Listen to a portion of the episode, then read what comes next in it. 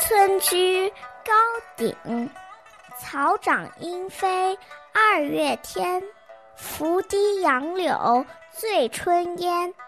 儿童散学归来早，忙趁东风放纸鸢。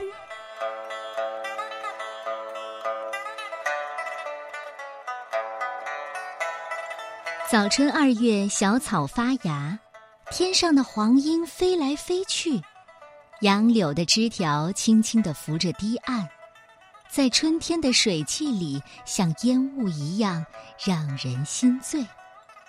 村里的孩子们早早的就放学回家了，他们趁着春风，赶忙把风筝放向蓝天。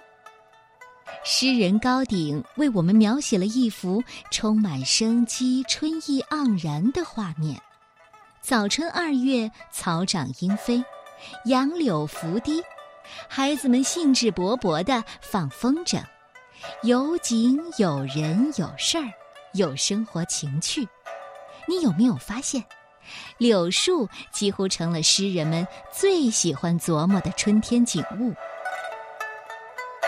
拂堤杨柳醉春烟，杨柳长长的枝条轻轻地拂扫着堤岸，好像在春天的烟雾里醉得直摇晃。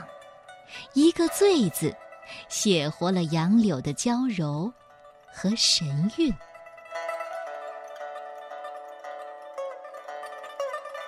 村居高鼎，草长莺飞二月天。拂堤杨柳醉春烟。